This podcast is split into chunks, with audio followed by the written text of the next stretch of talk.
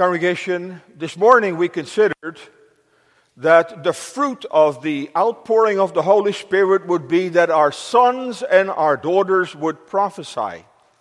And we considered how the Lord has fulfilled that promise from generation to generation. That in each generation, the Holy Spirit raises up the sons and daughters of the church to bear witness to His truth, to prophesy, to be the proclaimers of God's glory, the proclaimers of His name throughout the world.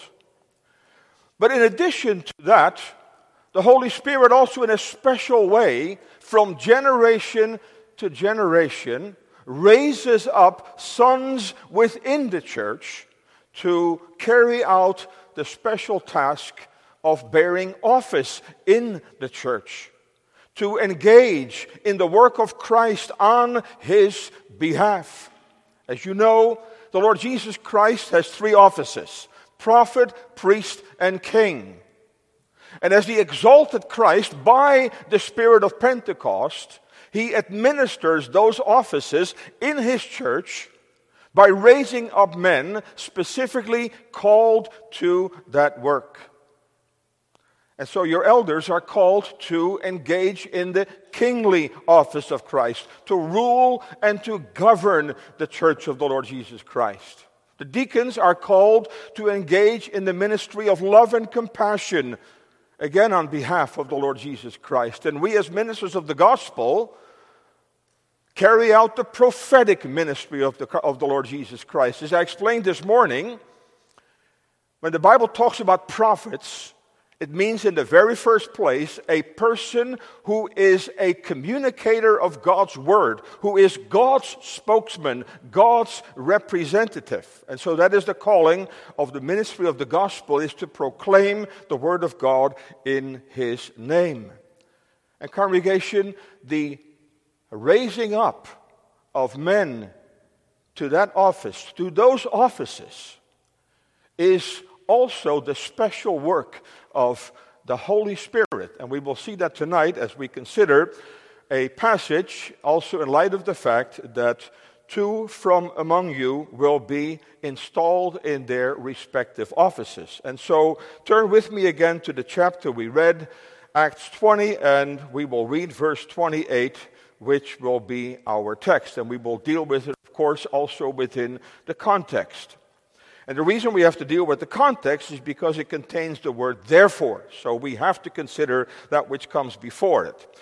So here's the text and God's word above all. Take heed, therefore, unto yourselves and to all the flock over the which the Holy Ghost hath made you overseers, to feed the church of God, which he hath purchased with his own blood.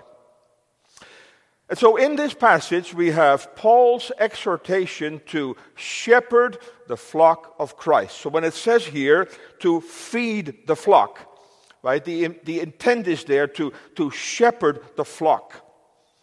And we will look at three things. And again, boys and girls, those of you who can read, read along with me, and I will try to show you from the text where my points come from.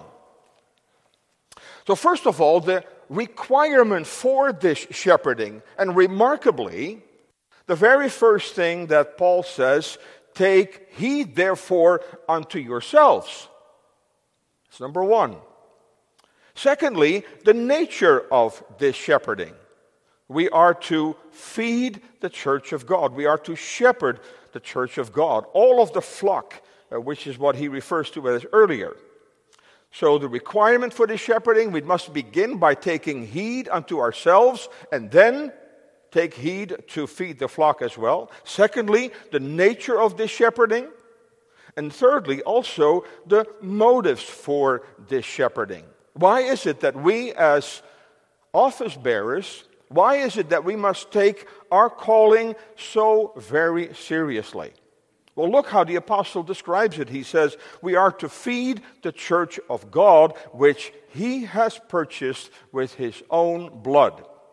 So, the requirement for the shepherding, the nature of the shepherding, and also the motives for this shepherding. And so, congregation and, and dear brothers, you who will be installed, that word therefore is significant because that means we need to consider the verses that come before it. And as we read together, this is the account where Paul stops on the shores of the Mediterranean Sea and has summoned the elders of Ephesus to meet him there in order to bid them farewell. Paul is on his way to Jerusalem. As we read, he wanted to be there for the commemoration of Pentecost. And so the elders, they gave heed to that invitation and they met the Apostle Paul there. And Paul used that opportunity to pour out his heart to these men and to urge them with all the love of his heart to take their calling to be the shepherds of the flock in Ephesus, to take that calling very seriously. And he does that, first of all, by summarizing, as it were, his own ministry among them. He had been among them for three years, as, he, as we just read together. So, what are the things that Paul says prior to this exhortation that we are specially considering tonight? First of all, in verse 21, he says, I have preached repentance toward God and faith toward our Lord Jesus Christ. That's remarkable in and of itself. Paul is saying, ultimately, my entire ministry, my entire proclamation of the Word of God revolves around, around these two essential and central and fundamental truths. My labor among you has to call you to repentance towards God. And inseparably connected to that, faith in the Lord Jesus Christ. And of course, Paul was simply following the pattern that the Lord Jesus Christ himself established. Because in Mark 1, verse 15, we read about Christ beginning his public ministry, and he preached repentance and faith because the kingdom of heaven was at hand. Secondly, he says in verse 26, he makes a bold statement. He says, I am pure from the blood of all men. That's quite a statement to make, congregation. So Paul had the boldness, he had the confidence, by the grace of God, to be able to say, if anyone in Ephesus go lost, it will not be because I neglected to preach the gospel faithfully to them. It will not be because I did not call them to repentance and faith. Paul, he could say to these men, I have so labored among you. I have so sought to be faithful in preaching God's word. I have so endeavored to lift up the name of the Lord Jesus Christ. I have so endeavored to call sinners to repentance and to put their trust in the Savior, that I can say before God and before you that I am pure from the blood of all men. Then the next verse he says, I have not shunned to declare unto you all the counsel of God. In other words, I have endeavored to be as comprehensive as I possibly could. I have endeavored to set before you all the truth of Scripture. I have set before you all the counsel of God.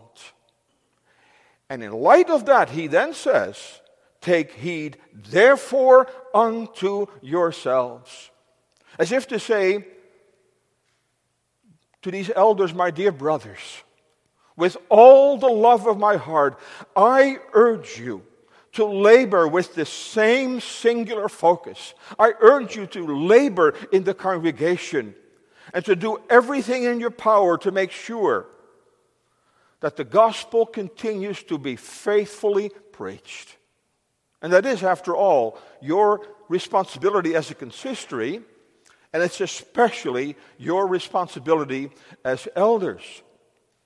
And so, when an elder, congregation, when an elder brings the minister to the pulpit and shakes his hand, that's not a matter of just courtesy. There's rich and profound symbolic meaning in all of this. Because what does that communicate? It communicates that on behalf of the congregation, the elders who are responsible for the oversight of the congregation, who are responsible for the preaching of the gospel, they open the pulpit on behalf of the elders and of the congregation. And so this pulpit does not belong to me, it doesn't belong to any other minister. The pulpit belongs to the church. And it's the, the task of the elders to carefully guard the gates that lead to the pulpit because you are responsible. As the leaders, as the elders, as the governors of the congregation, you are responsible for the preaching of the Word of God to see to it that from this pulpit, ultimately, the same message will be preached repentance towards God and faith toward our Lord Jesus Christ. And even though you and I are by no means the Apostle Paul. Yet, we too must take our office bearing that seriously, that seriously, that at the end we would be able to say before God, Lord, thou knowest, with all the energy of at my disposal, I have endeavored, we have endeavored to serve this congregation faithfully so that we would be able to say at the end of the day, that we too are free from the blood of all men. And that we too have done everything possible to make sure that in this congregation, that from this pulpit, the entire counsel of God is declared. And so, as Paul often did, he was actually saying to the elders of Ephesus, Let me be your pattern.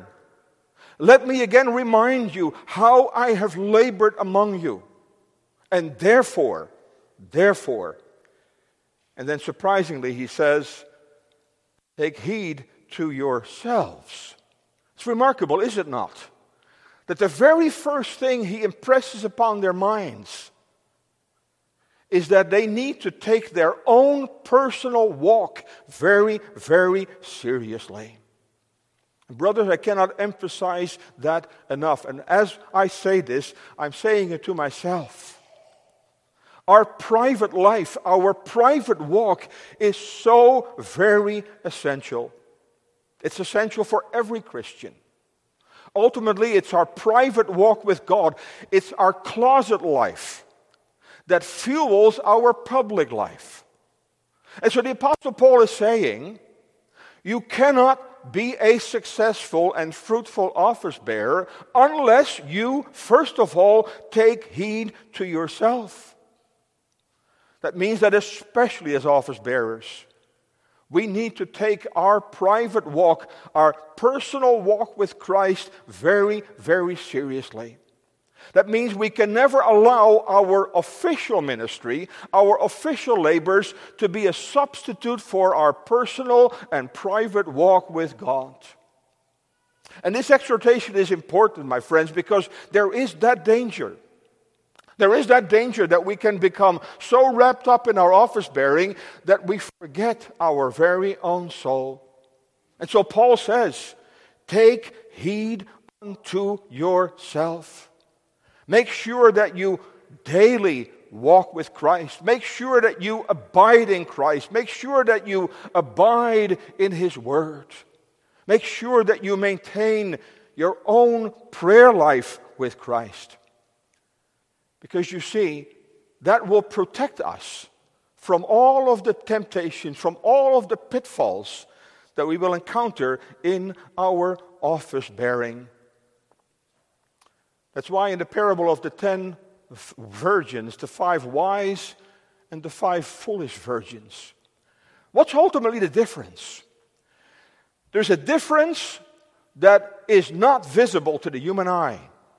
So there was an aspect of the wise virgins that was not visible. Outwardly, they appeared the same. Outwardly, their profession, their public walk was the same. But the foolish virgins did not have that secret supply of oil. And so it is with the true Christian. There is an aspect to the Christian life that is only visible to God. It's not visible to the public, but it's visible to God. That is our secret, private walk with God, our time alone with God, our time when we when we study His Word, when we do so prayerfully. And so, dear brothers, take heed unto yourselves. Take heed unto your private walk. Take heed to your prayer life. And then, in connection with that, take heed to your public walk. That's so important. Because the congregation rightfully will look at us. Rightfully, they may expect something more of us precisely because we are office bearers. And so, what a responsibility we have to walk blamelessly before the congregation. In Titus 1, verse 7, Paul writes, For a bishop or an elder must be blameless as the steward of God, as God's representative, as the one to whom God has entrusted this great responsibility. Is Paul saying that we should live sinlessly? Of course not. He himself did not live a sinless life. And yet there must be a consistency. There must be a, consistently, a consistency of godliness that will be observable by the congregation as well. And the apostle Paul took this very seriously himself.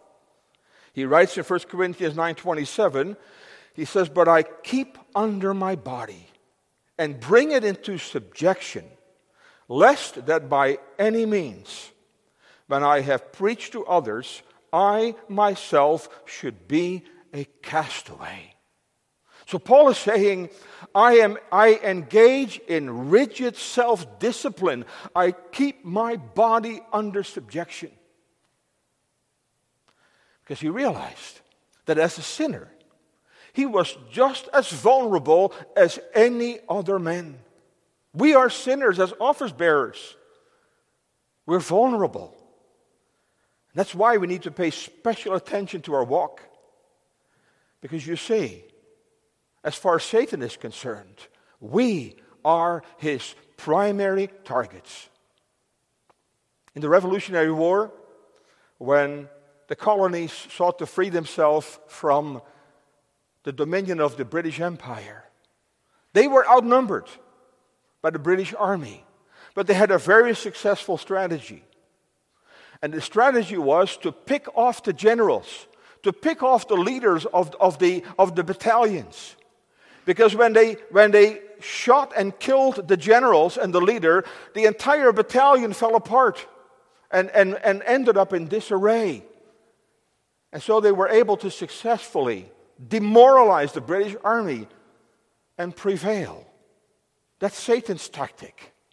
Satan knows that if he can take us down, he will have succeeded greatly.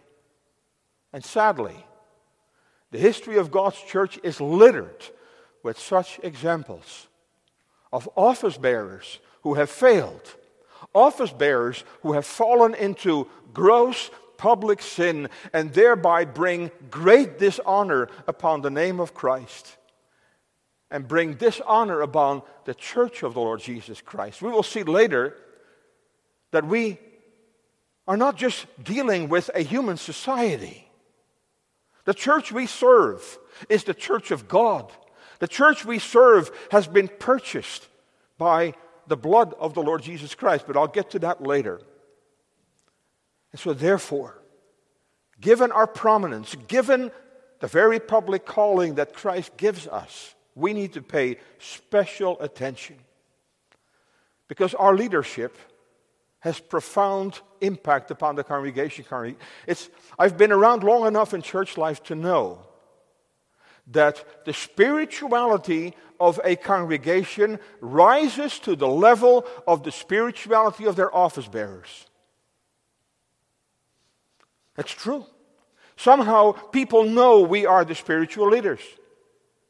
Somehow people take their cue from us. And so if we walk carelessly, they will walk carelessly. If we are inconsistent, they will be inconsistent. What a calling we have. What an extraordinary calling we have.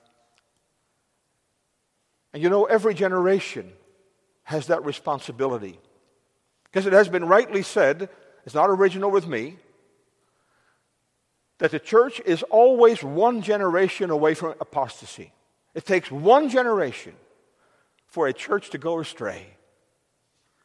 I once heard a professor give a lecture on church history, and he made this statement. He said, Church history is a history of decline. And it's true. When you, when you study church history, you see time and again that things start off well, and then comes that subtle decline. Slowly but surely, the church declines. The church declines. Seminaries that start off well, they decline and they decline. It's even true for the individual believer that we are always prone towards decline. And if it were not for the fact that the Holy Spirit, of whom we spoke this morning, who was poured out upon all flesh, if he himself did not sustain the church, if he himself time and again did not revive his own work, there would be no church of Jesus Christ. If it were not for the ongoing ministry of the Lord Jesus Christ through his Spirit, the church of Jesus Christ would have self destructed long ago. But sadly, what do we observe in that history of decline? When institutions, churches, congregations, which once were faithful to the Word of God, and which then declined beyond recognition, there's always one generation of leadership that drops the ball. There's one generation that begins to turn the tide. And, that, and it doesn't all happen all at once. It can be ever so subtle. And of course, that's Satan's, Satan's method is to bring that about. Remember my dad telling me when he served in the city of Scheveningen, in Holland, that was a fishing village, that an old fisherman told me, he said,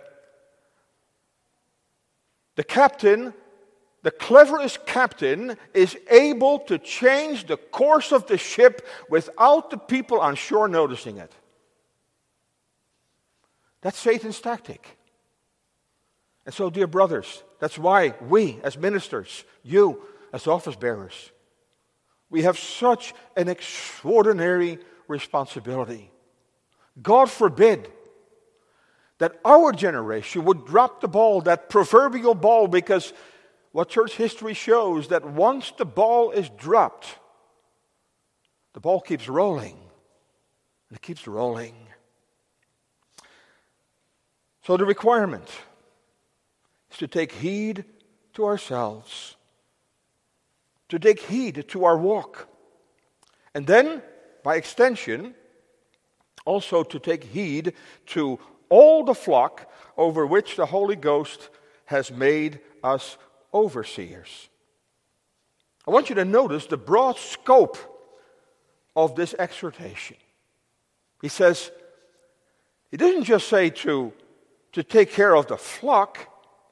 No, he says we must take care of all the flock. Now, as any shepherd in Israel would be able to tell you, is that all of his sheep had their own personality. A shepherd in Israel was intimately acquainted with his sheep. He knew them by name, they all knew his voice. Some were very compliant sheep, some were difficult sheep, sheep that all were ready to stray. But as a shepherd, he was committed to care for all of his sheep, for every member of his flock. Every member of his flock was precious. A shepherd in Israel was willing to lay down his life for every single sheep in the flock for the nice ones and for the not so nice ones, for the compliant ones and for the difficult ones. And so must we labor as office bearers we are to minister to all the flock. So let me just give you a few passages from Scripture that emphasize, that simply communicate that this is what Paul understood himself. Philippians 1, verse 1, he writes, To all the saints in Christ Jesus which are at Philippi, all of them. And, and in chapter 4, verse 21, he says, Salute every saint in Christ Jesus. In 1 Thessalonians 5:27, he says, I charge you by the Lord Jesus that this epistle be read unto all the holy brethren. And then earlier in that chapter, in verse 14, he says, Now we exhort you, brethren, warn them. Why don't we, let's open our Bibles. I want you to see that verse yourself. Open your Bibles to 1 Thessalonians 5, verse 14.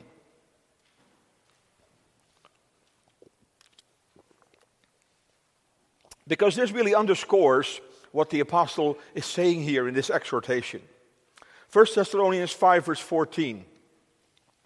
He says, Now I exhort you, brethren, warn them that are unruly. By the way, brothers, faithful office bearing means that we must warn at times. That's the more difficult aspect of our work. But if we do it, let's do it the way Paul did it. Paul said, I warned you with tears. In other words, when he warned, he did not warn harshly, judgmentally, he warned with tears. He says, Warn them that are unruly, the difficult ones. Comfort the feeble minded, those who are weak, those who lack assurance, who, who kind of stumble along. Support the weak and be patient toward all men. And that's what Paul means here. Take heed to all of the flock. And so make sure, brothers, that all the members of your flock receive your attention, that you minister to all the members of the flock, irrespective of their status, irrespective of their personality. They are all entrusted to your care, all the flock over the which the Holy Ghost has made you overseers. And then he says to feed the church of God.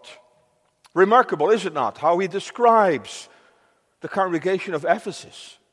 He says, It is the church of God.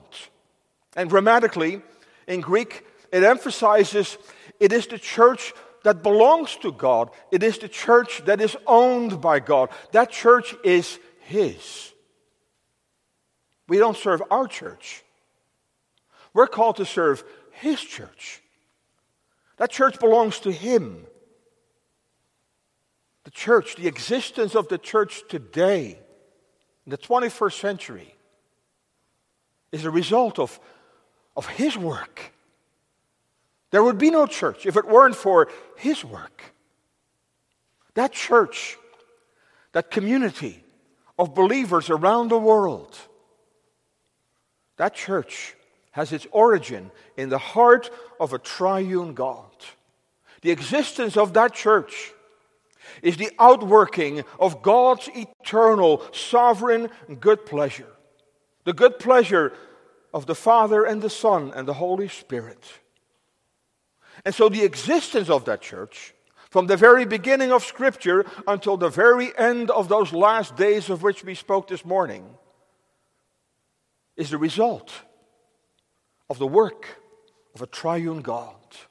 Father, Son, and Holy Spirit, who are actively engaged in sustaining that church, in preserving that church, in reviving that church. So, brothers, we are called to serve His church. We need to remember that. Because that defines, immediately defines the very nature of our work. And the church really is a wonder. It's a living wonder. It is the greatest wonder of the world. There is no human organization, there is no political entity in the history of the world that has survived as long as the church has. It's remarkable. When we consider what Satan has undertaken throughout history to destroy the church of Jesus Christ, to know that that community of believers continues to exist in our generation, that the gospel of the Lord Jesus Christ has reached our generation, that we see in our generation that sons and daughters are prophesying That's the result of the amazing work of a triune God. That's why the Greek word ecclesia, which is the word that's used here, is such a remarkable word.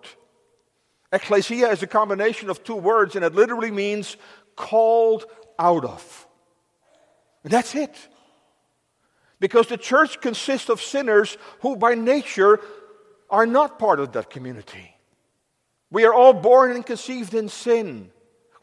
But what does God do throughout history? He sovereignly calls sinners out of the community of perishing sinners, and He brings them into that special community which we call the church. Oh, the church truly is the masterpiece of God. Paul says we are His workmanship. And it's the word in Greek from which the word poem is derived. And in the Greek culture, a poem was the ultimate expression of human intelligence. If you were able to produce a, a beautiful poem, that was a very impressive achievement. And Paul is saying the church is God's poem, it is God's workmanship, it is God's masterpiece. That's why Paul begins his letter to the Corinthians, 1 Corinthians 1, verse 2. By, he writes to this church, and you know, you know the letter to the Corinthians. You know what kind of a congregation that was. You know all of the problems there were in that congregation. You talk about a flawed church. You talk about a flawed congregation. The congregation of Corinth was such a congregation. And yet, how does he begin his letter? He says, Unto the church of God, which is at Corinth. Remarkable, is it not? It's like a farmer referring to his field. He said, This is a wheat field. Even though there are all kinds of weeds going throughout that field, he doesn't refer to that field according to the weeds that are in it, but according to the wheat that's in the field. The church of God. 1 Timothy 3, verse 15, Paul writes this. He refers to the church as the house of God, which is the church of the living God, the pillar and ground of the truth. And when we recognize that, we realize the responsibility that is ours, that is yours, to shepherd His church. Because this congregation is also a manifestation of that church. This congregation also belongs to the one holy universal church the faith of which we confessed earlier. And so, what, is, what are we to do? What does that feeding of the church of God consist of? I need to be brief here for time's sake. But the, the idea of feeding here is the idea of, of shepherding, shepherding the flock, shepherd the church of God. And so, a shepherd had three responsibilities. First of all, to make sure his flock was properly fed. Secondly, that his flock was properly guided and directed.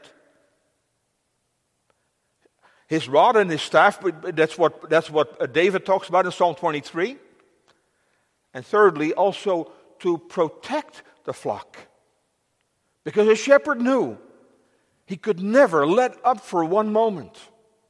There were always animals of prey that would be shadowing his flock looking for a straying sheep, looking to pounce and to find a weak spot. And so a good shepherd had to keep an eye on all of his sheep to make sure that they were, sh- that they were safe and they were protected. Brothers, that's your and my calling. That's our calling. First of all, to make sure that this flock is fed properly. That's especially the task of the elders. That's why your task is a weighty one. You have the oversight over the ministry of the gospel. I heard a minister once say to his elders, he says, You have to know more than your minister. He said it kind of tongue in cheek, but he says, You have to know more than your minister because you have to be able to determine whether what I'm saying is sound and according to the scriptures. So that's your responsibility to make sure that the sheep are fed with healthy biblical substance, healthy food. Jeremiah 3, verse 15, God actually promises that he will provide such shepherds for his church. He says, And I will give you pastors according to mine heart, which shall feed you with knowledge and understanding. Secondly, to direct the flock. Because sheep are very foolish creatures. Sheep cannot be left alone. Sheep cannot be left to themselves. Sheep will always go astray. And so a shepherd has to keep the flock together. He has to direct and guide the flock, even using the shepherd dogs to go after the stragglers and to bring them back to the flock. And to protect the flock, to guard her. I'm going to say about that a little bit more in just a moment. We need to move on to the motives for this shepherding. It's too bad we're running out of time, but I think I have already implied a, a number of things. Three things, very quickly.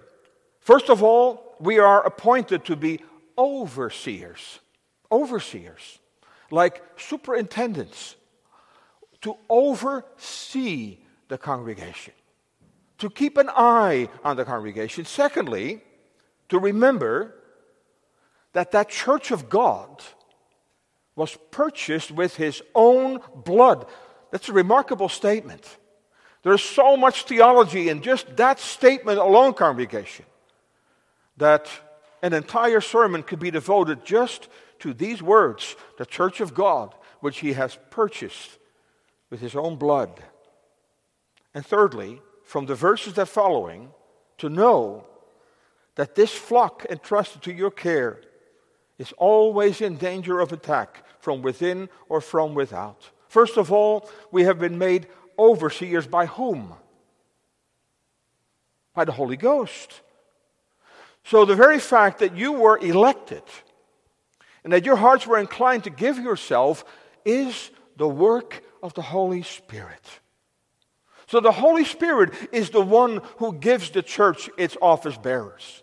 The Holy Spirit is the one who raises up men and equips them to engage in the work of office bearing.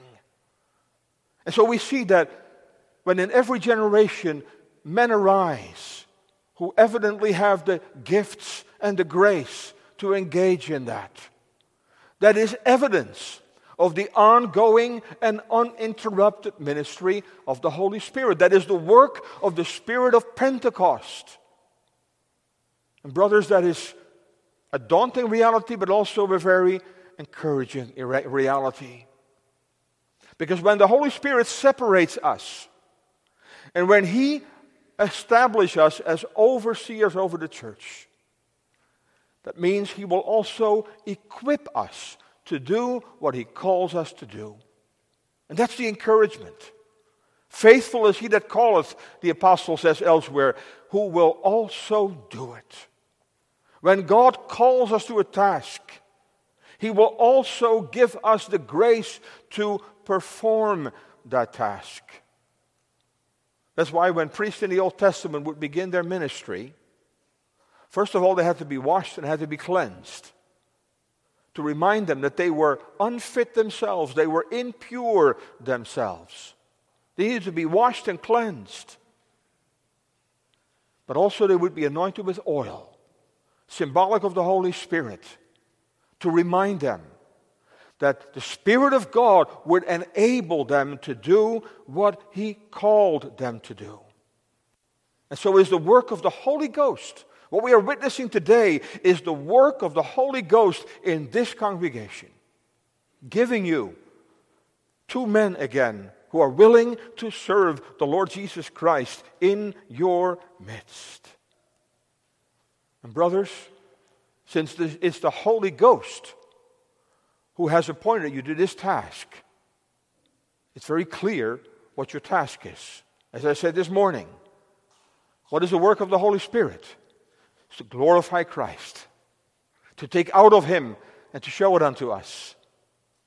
That's our work as office bearers, is to make sure that Christ is exalted, Christ is lifted up, that Christ has the preeminence, in the preaching, in your house visitation, in everything you do, it must all be focused on Christ. Because only then are we doing the Holy Spirit's work. That's His work. That's what defines His ministry, is to magnify Christ. That's why in Ephesians 4, verse 11 through 13, the apostle writes, and he gave some apostles and some prophets and some evangelists and some pastors and teachers for the perfecting of the saints, for the work of the ministry, here it comes, for the edifying of the body of Christ, till we all come in the unity of the faith and of the knowledge of the Son of God, unto a perfect man, unto the measure and of the stature of the fullness of Christ. And then, of course, this astonishing statement purchased with his own blood. What a clear testimony that Paul wholeheartedly believed in the divinity of Christ. How can God shed blood? God cannot shed blood.